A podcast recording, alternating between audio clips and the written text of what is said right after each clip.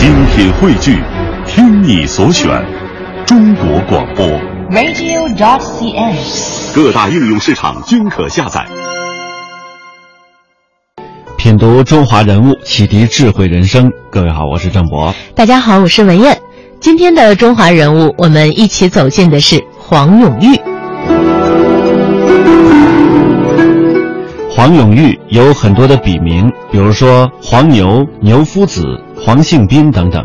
在一九二四年七月九号，他出生在湖南省常德县。他的祖籍是湖南省的凤凰县城，我们大家都很熟悉。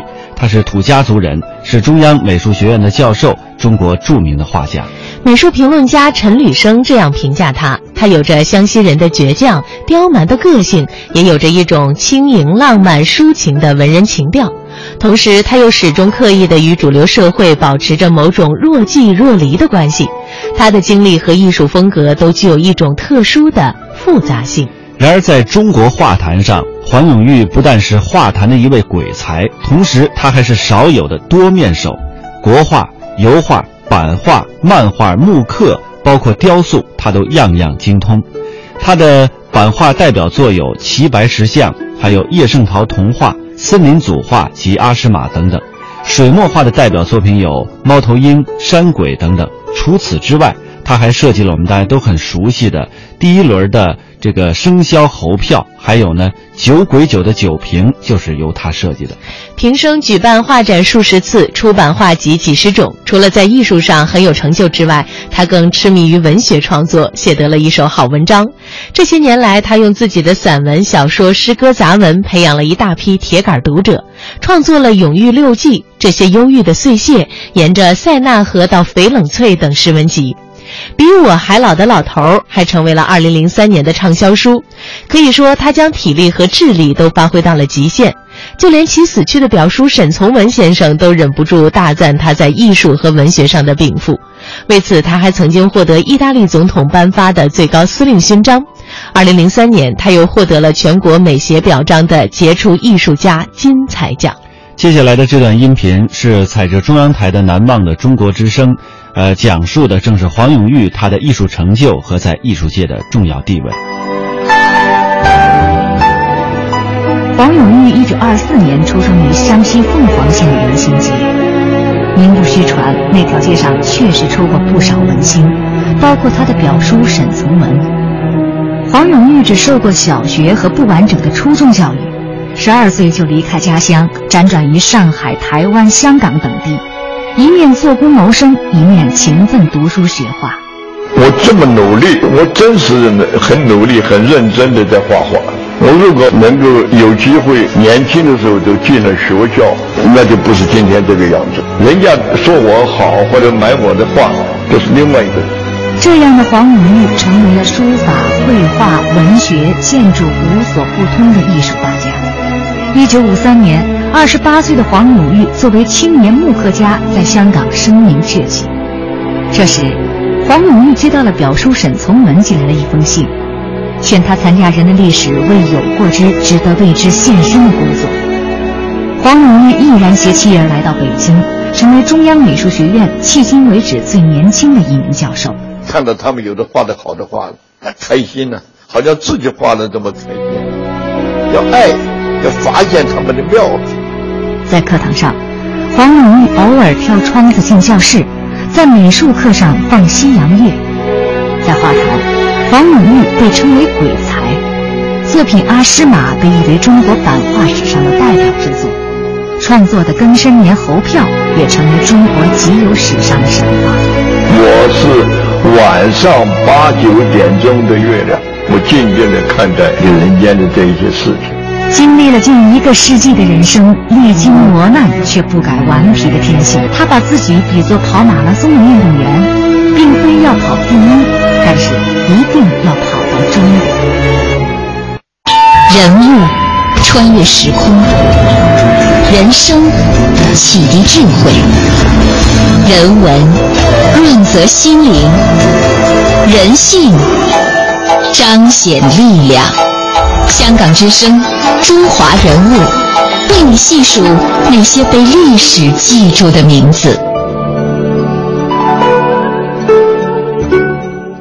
黄永玉的本名叫黄永玉，但是这个“玉”呢是富裕的“裕”，但是后来他为了省呃写起来比较省事儿，就把这个富裕的“裕”改成了宝玉的“玉”。在一九二四年，他出生在湖南常德，半岁的时候就随父母回到了凤凰老家。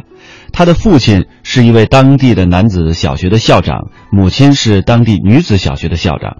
对他来说，故乡不只是记忆，不只是人到他乡之后的刻骨留恋，而是一种艺术上的不可呃必不可少的一种想象。同时呢，也是一种不断的能够提供他创造力的一种源泉。接下来，我们就一同走进黄永玉的凤凰情缘。我的家乡就像自己的被窝，是吧？睡到被窝里面，自己的气息自己习惯。别人睡我的被窝可能还带味儿，人家不习惯，就好像我睡别人的被窝一样，人家睡过的被窝就是有股怪味儿，那么人家睡我的被窝呢，可能也有种怪味儿，所以我说我们家乡很好，我们怎么几十年都这么说，是吧？你的家乡不一定这么好，你自己以为这么好，完全可能，因为每一个人都有家教，是吧？那点要点呢？是每一个人自己体会到的，就像被窝的味道一样。凤凰是座山城，北门城外有条清水河，河底满是鹅卵石和房子般大小的石块。大清早的河岸边，女人们用棒槌在使劲儿捶着衣裳，大着嗓门说话，有时候不知什么原因打了起来，滚在水里搏斗。可恨的是，交战双方的年轻丈夫居然搭着肩膀坐在城垛上观战。这是黄永玉笔下永不磨灭的记忆。这里的一草一木，每个石阶，每片青苔，都散发着黄永玉熟悉的气息。黄永玉熟悉这里，就像熟悉自己掌心里的每一条纹路。当年那个十二岁独自一人走出凤凰闯世界的黄永玉，走过了七十余载的乡愁，如今已经九十岁的他，还经常如候鸟般回到自己的故乡。这是文昌阁小学，黄永玉在这里曾度过了无数阳光灿烂的日子。二零零五年，他捐资百万修缮了小学的礼堂和教学楼。竣工后，他还是第一次来到这里。在文昌阁小学校园里有一处山泉，每逢有朋自远方来，黄永玉必和友人来这里喝茶聊天。他曾在一篇《野茶特》的小品文中写道：“茶是山里人摘的，带些好茶，约些好友，选个好地方，周围一片嫩绿沁黄，远处是画眉和云雀的鸣唱。”最是有品味的享受。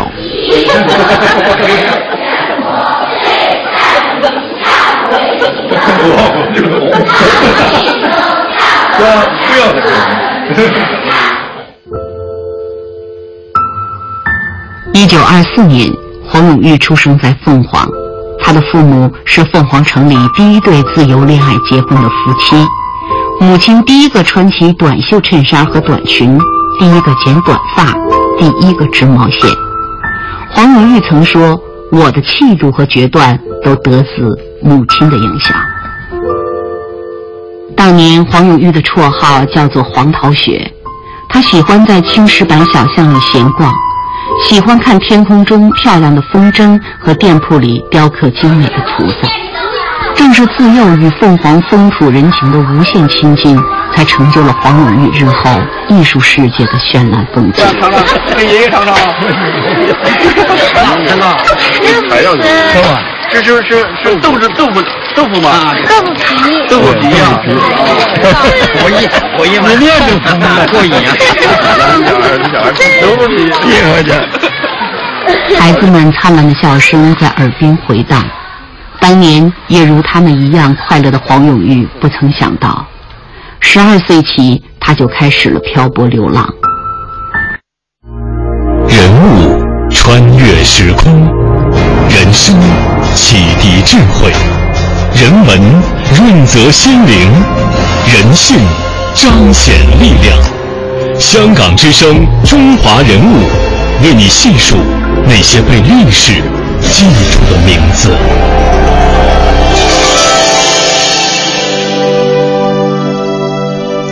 刚才我们为大家介绍的是黄永玉的《凤凰情缘》。黄永玉兄弟五个，老二和老四也都是画家。黄永玉排行老大，当年因为家境贫寒，十二岁的黄永玉背着小包裹，一个人坐船离开了家乡，在陈嘉庚先生办的集美学校读初中。集美学校是很大的一个学校，图书馆有六层楼，他基本上把图书馆的那些书从头到尾都翻了。图书馆中午关门，常把他锁在里头，吃不成饭，他索性就躺在过道的地毯上读起来。正是这些广泛的阅读，让黄永玉终身受用不尽。十四岁那年，他已经是当时中国东南木刻协会的会员，并且开始发表作品，慢慢的小有名气。在离开集美学校之后，十五六岁的黄永玉当过瓷厂小工、战地服务团团员、学校教员、剧团见习美术队员，流浪在福建、江西等地，靠绘画和木刻谋生，历尽了沧桑。在他初中的时候，刚读了两年，就在抗战的烽火当中打破了求学的梦想，不得不辍学到社会上四处闯荡。不但走遍了半个福建省，他还到过江西，到过广州、上海、台湾和香港。这一期间，他当过瓷厂的小工，在码头上干过苦力，在中小学当过教员，也在剧团搞过舞美，也在报社当过编辑，还干过电影的编剧。正是在这段时间当中，十七岁的他在泉州的开元寺巧遇到了弘一法师。这段奇缘后来被人们演绎成了他对法师持弟子礼得了真传，而他自己是这样说的：上树摘玉兰花的时候，被一个老和尚发现了，极不情愿的下来之后，随之来到禅房。开始时并不知道这位貌不惊人的和尚竟是赫赫有名的弘一法师，虽然并没有真的拜师学艺，但短暂的交往仍带给他一些启迪和不少的震撼。后来，弘一法师临终前曾留给他一张条幅，上面写着一句话：“不为众生求安乐，但愿世人得离苦。”社会是最大的学校，兴趣是最好的老师，生存是最强的动力。黄永玉十六岁就能够靠木刻养活自己，天性聪颖只是一个方面，恐怕更多的还要归功于勤于学习、勇于实践的精神。为了艺术，他不惜翻山越岭、废寝忘食。在苏州写生时，他被司徒庙中有清奇古怪之称的四棵汉代古柏所吸引，连续三天早去晚归为其写生。日后面对被他用准确而流畅的白描线条展示在丈二大纸上的这四株阅尽人间沧桑的古柏，人们都是称其叫绝。然而，在意大利的佛罗伦萨，黄永玉每天工作十个小时以上。在最炎热的盛夏的时节，他还背着画箱，顶着炎炎烈日四处写生。如果渴了、饿了，就在路边吃点随身带的面包，喝几口凉水。然而，当时他的年龄已经年近七十了。正是凭借着这种精神，黄永玉不仅在版画、国画、油画、漫画、雕塑方面都有着极高的造诣，而且还是一位才情不俗的诗人和作家。他曾经出版的诗集一举夺得了诗刊年度创作一等奖，写的一些散文和游记，既有诗一般的优美的语言，同时这期间又充满着智慧的哲理。还有他的自传体的小说，呃，就是这个编呃在湖南大型的刊物上，《芙蓉》一直在连载。黄永玉是一位颇具传奇色彩的人。有人说他小时候是艺术神童，版画、油画、国画、雕塑都无师自通。有人说他曾经是弘一法师的三个方外弟子之一，得其真传而练就了灵性十足的书法。但是如果仔细研读他的书，用心赏析他的画，并且有机会与他叙谈的话，神奇的色彩褪去之后，人们更多体会到的会是他深厚渊博的学识、卓而不群的才情、耿直倔强的性格、睿智风趣的谈吐和笔耕不辍的勤奋。溯华夏五千年，英才辈出。激扬文字，书写风流；跌宕声韵，记录千秋。征战沙场，气吞山河。这里是香港之声，中华人物。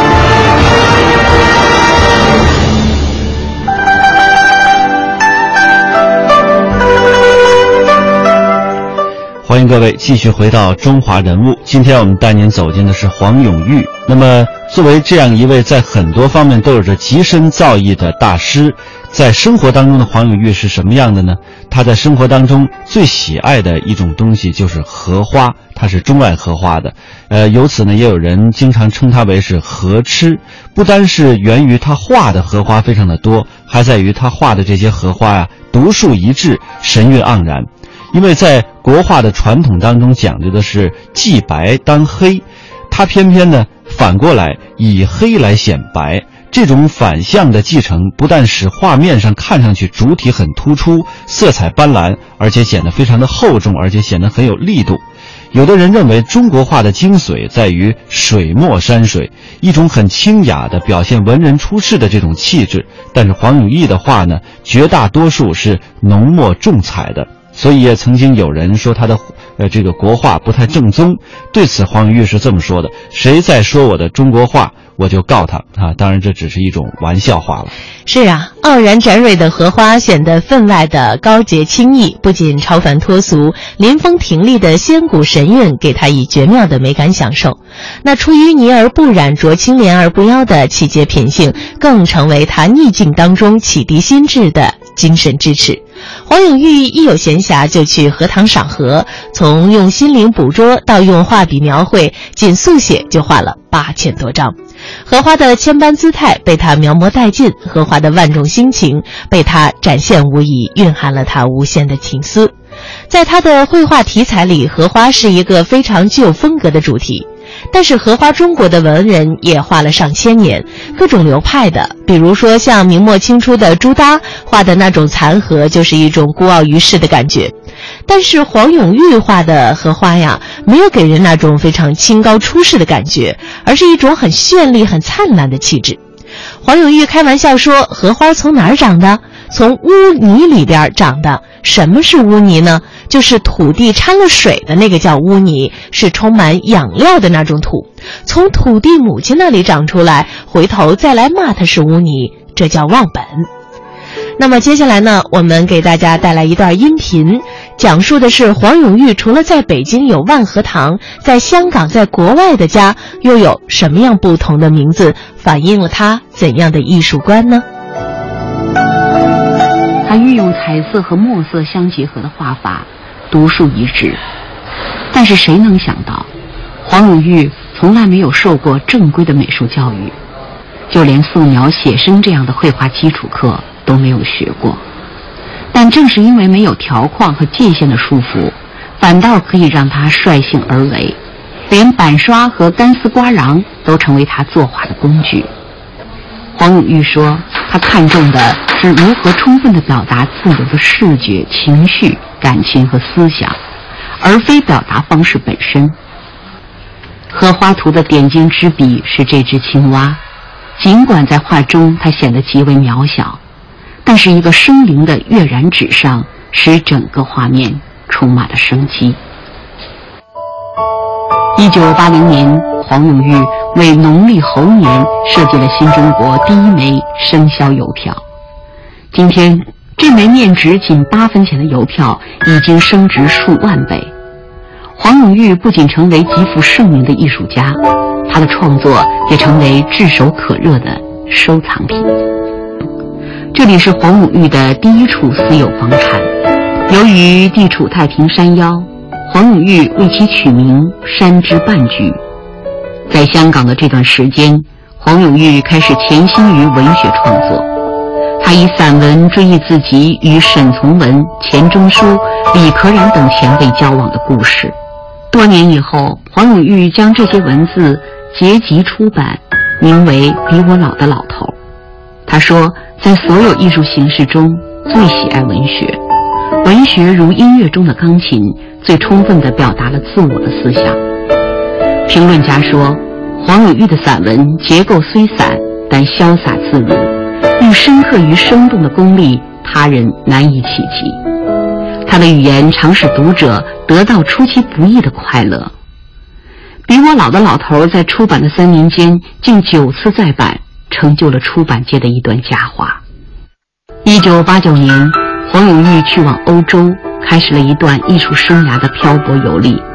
他先到法国，而后去往意大利，并在佛罗伦萨买下了一幢中世纪的老房子，为之起名为“无数山楼”。他那时候就为了写那本叫做《沿着塞纳河到翡冷翠》，是吧？先到法国塞纳河那部分嘛，他就沿着那个巴黎两岸，他就背了个画箱，每天一早，拿个啊，然后呢就上上走了，我晚上回来，我把他接回来。那一路沿着河塞纳河左岸，然后画画右岸，就把风景全画出来了。就曾经结果曾经有人他在那个佛罗伦斯画画嘛。第二天报纸就登出个消息，也不知道他是谁啊，就说有个中国画家在十字路口画画，周围的车疾驰而过，大客卡车什么，这但是很奇怪，这个中国画家一动不动。有个消息还有一张照片登出来了，结果我妹妹看到买回来，你看这不是你在这画画？在文艺复兴的故乡，黄永玉进入了创作的高峰期，在他的国画中。融入了西方油画的技巧，甚至造型的手法。这一时期，黄永玉还大量创作雕塑。在外行看来，黄永玉的雕塑也许并没有高深的技巧，但表达的内涵却给人以长久的回味，敏锐幽默，还带着一点点讽刺。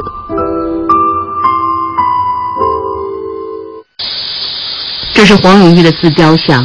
在黄永玉北京的家中，他常常会这样审视着自己。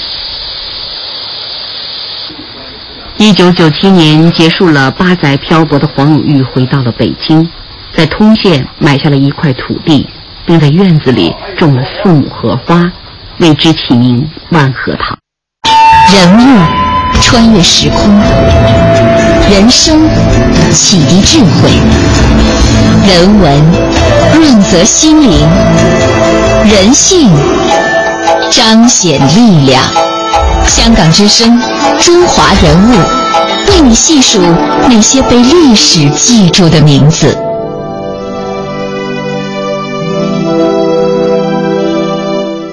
中华人物，我们带您走进的是艺术大师黄永玉。接下来，我们走进他的爱情世界。当他还是一个十八九岁的孩子的时候啊。那个时候的黄永玉来到了江西的一个小艺术馆里工作，在那个时候，他碰到了一个美丽大方的广东姑娘，叫张梅溪。当时姑娘的天真淳朴以及聪明伶俐，深深地吸引了黄永玉。张梅溪的父亲是一位很有钱的将军，他在家庭的熏陶之下，从小就酷爱艺术和文学。当时有好多人都在追求张梅西，其中有一个在航空站工作的青年人，长得很潇洒。他知道梅西很喜欢骑马，每次都要牵着一匹马来邀请他出去到大森林里去游玩。黄永玉心想：“哎呦，这下可麻烦了，自己连自行车可都没有啊！”但是他没有放弃对这位女孩的追求。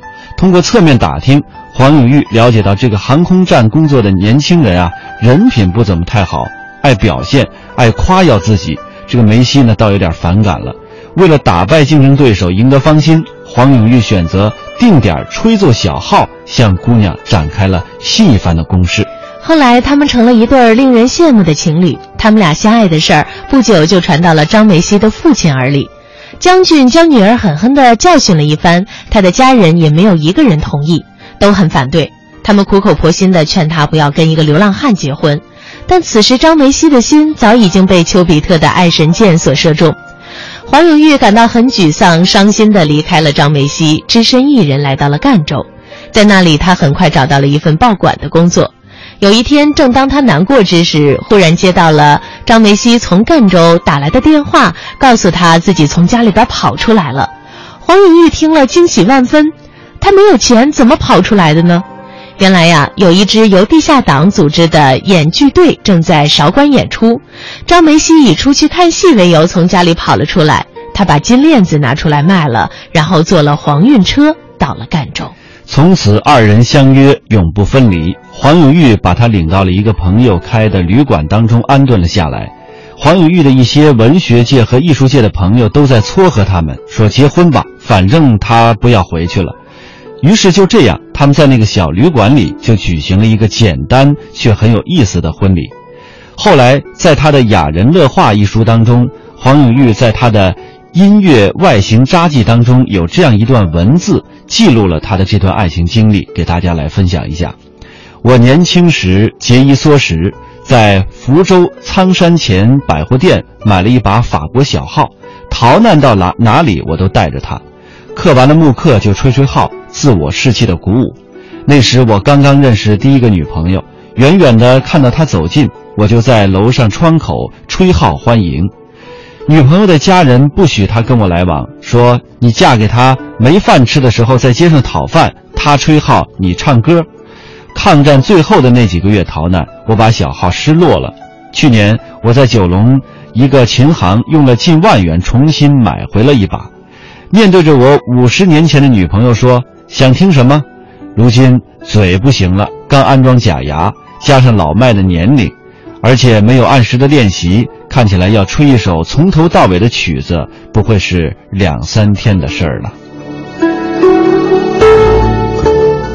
人物穿越时空，人生启迪智慧，人文润泽心灵，人性。彰显力量，香港之声，中华人物，为你细数那些被历史记住的名字。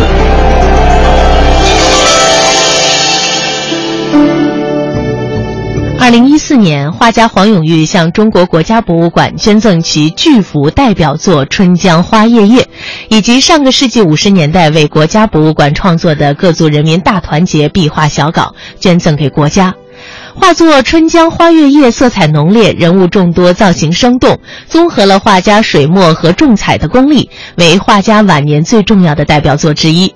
各族人民大团结壁画是由黄永玉完成于上个世纪五十年代，成为新中国壁画硕果仅存的精品。黄永玉说：“捐献给国家，这是最好的选择。”这就是今天中华人物带您走进的艺术大师黄永玉。欢迎各位在每天晚上的七点三十分收听《中华人物》节目的重播。我们的首播时间是每天上午的九点三十分。明天节目我们再会，再见。